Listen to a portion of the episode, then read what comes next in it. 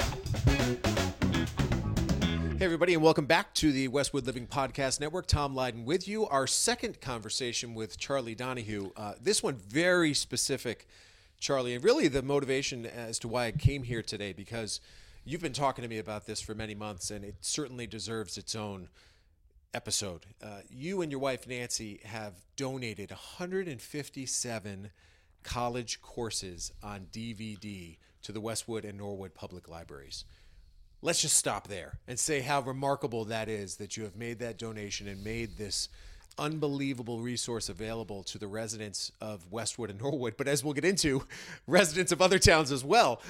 What is the, the motivation to do this, and what is your vision about how people can capitalize on this resource?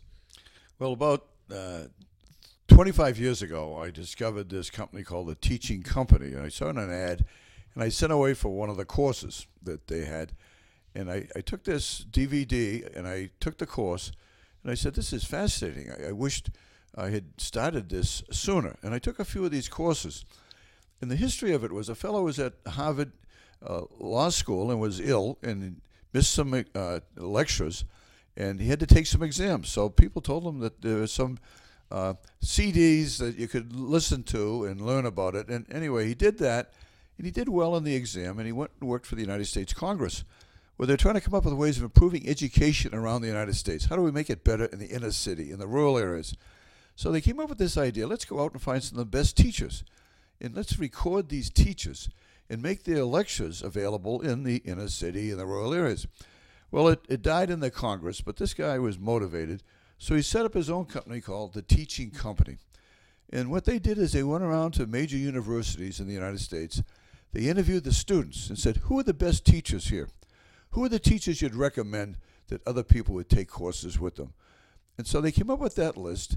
Then they looked at which of these courses might be of relevance to other people.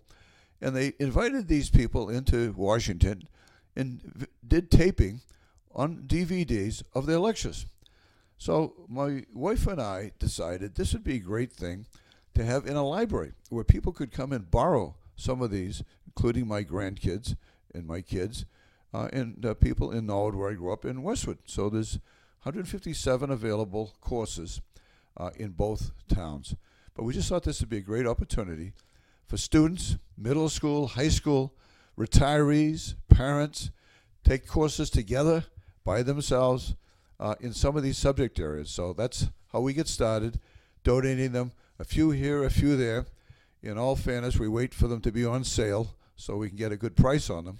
but that's uh, how we get up to 157 in both places. So the number one question I'm sure you get from people is like, well, do I get credit for taking these courses? And again, to put it in perspective for you listening, these are courses that are taught by professors from some of the best universities in the world MIT, Duke, Harvard, University of San Francisco. You can just go right down the list and be impressed by the professors who are delivering these lectures on DVD.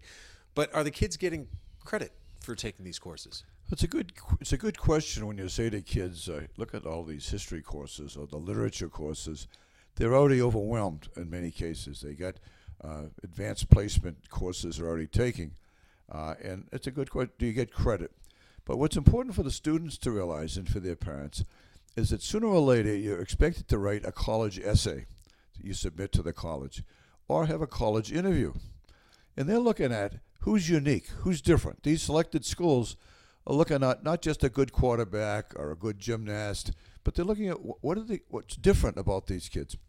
So if in your essay or in your interview you said, I've taken uh, three college courses in history, and you name the professor and the university, and maybe have a sample of uh, maybe a report you wrote on the lecture, what you liked about it, that would be, you would be unique. Very few people would be in the position in their interview to discuss all these courses that they've taken.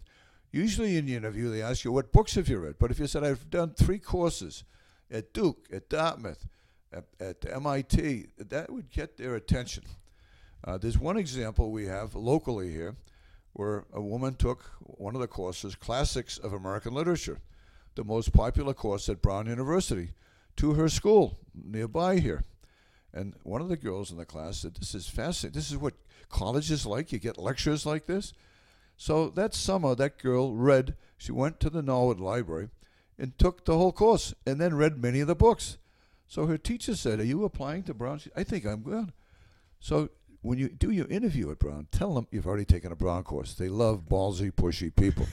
so anyway, she does the interview and comes back and says, That's what they, they couldn't believe I took a course. They didn't believe I knew everything about this professor. Are you applying to Brown? Yeah. She gets in. She can't believe she got in. She goes and takes a course with the professor, tells him she's already taken one of his courses. He can't believe it. How did you do that? Well, the teaching company. So, anyway, this is why, without credits, you might be creative.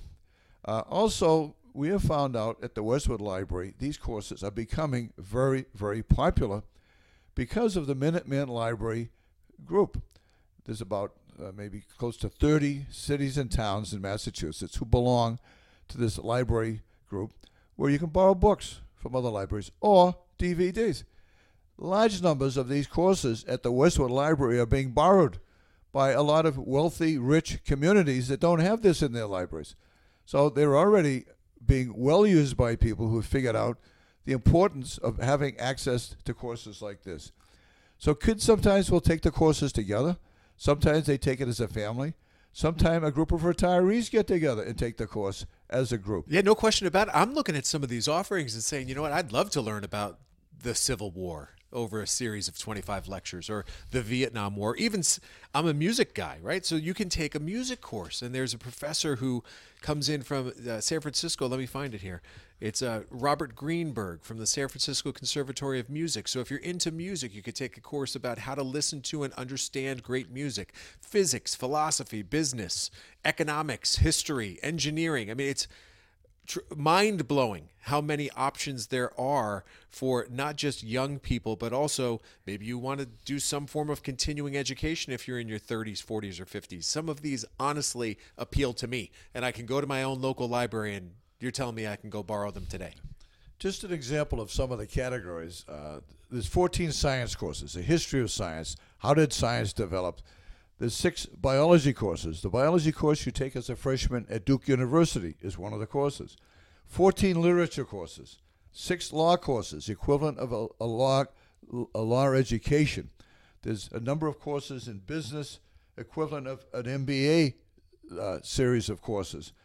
38 history courses, four engineering courses taught by a West Point leader, five courses on the great world religions. The, the universities, we've already cited some of the most distinguished universities in the country.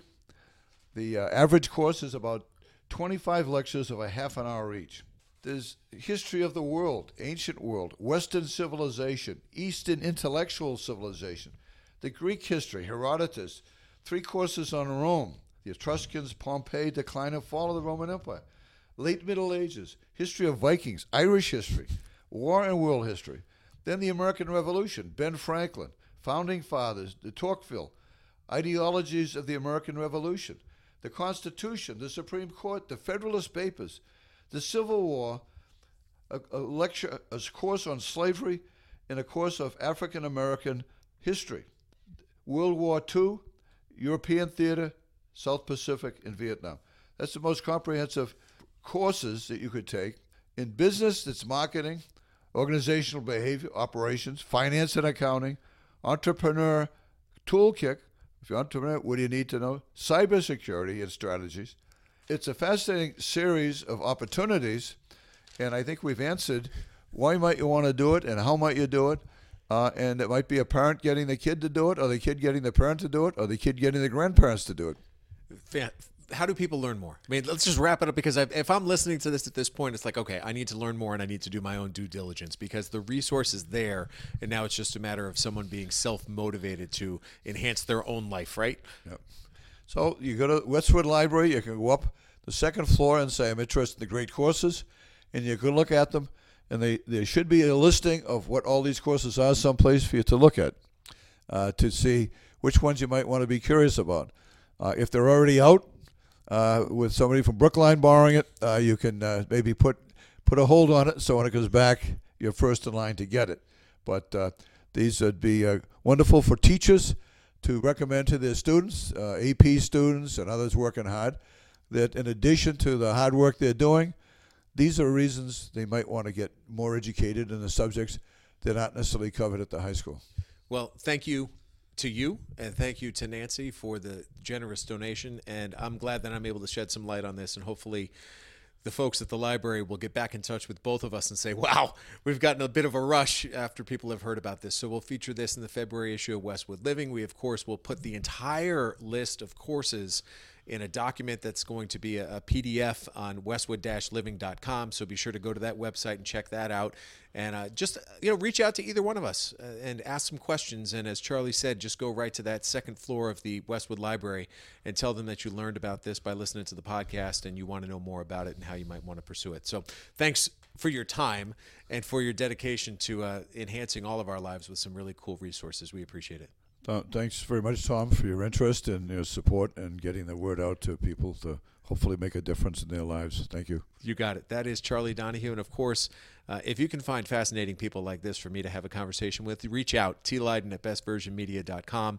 I will find that person. We'll sit down and have a chat and then share that with you right here on the Westwood Living Podcast Network. But for now, thanks so much for listening and have a great day.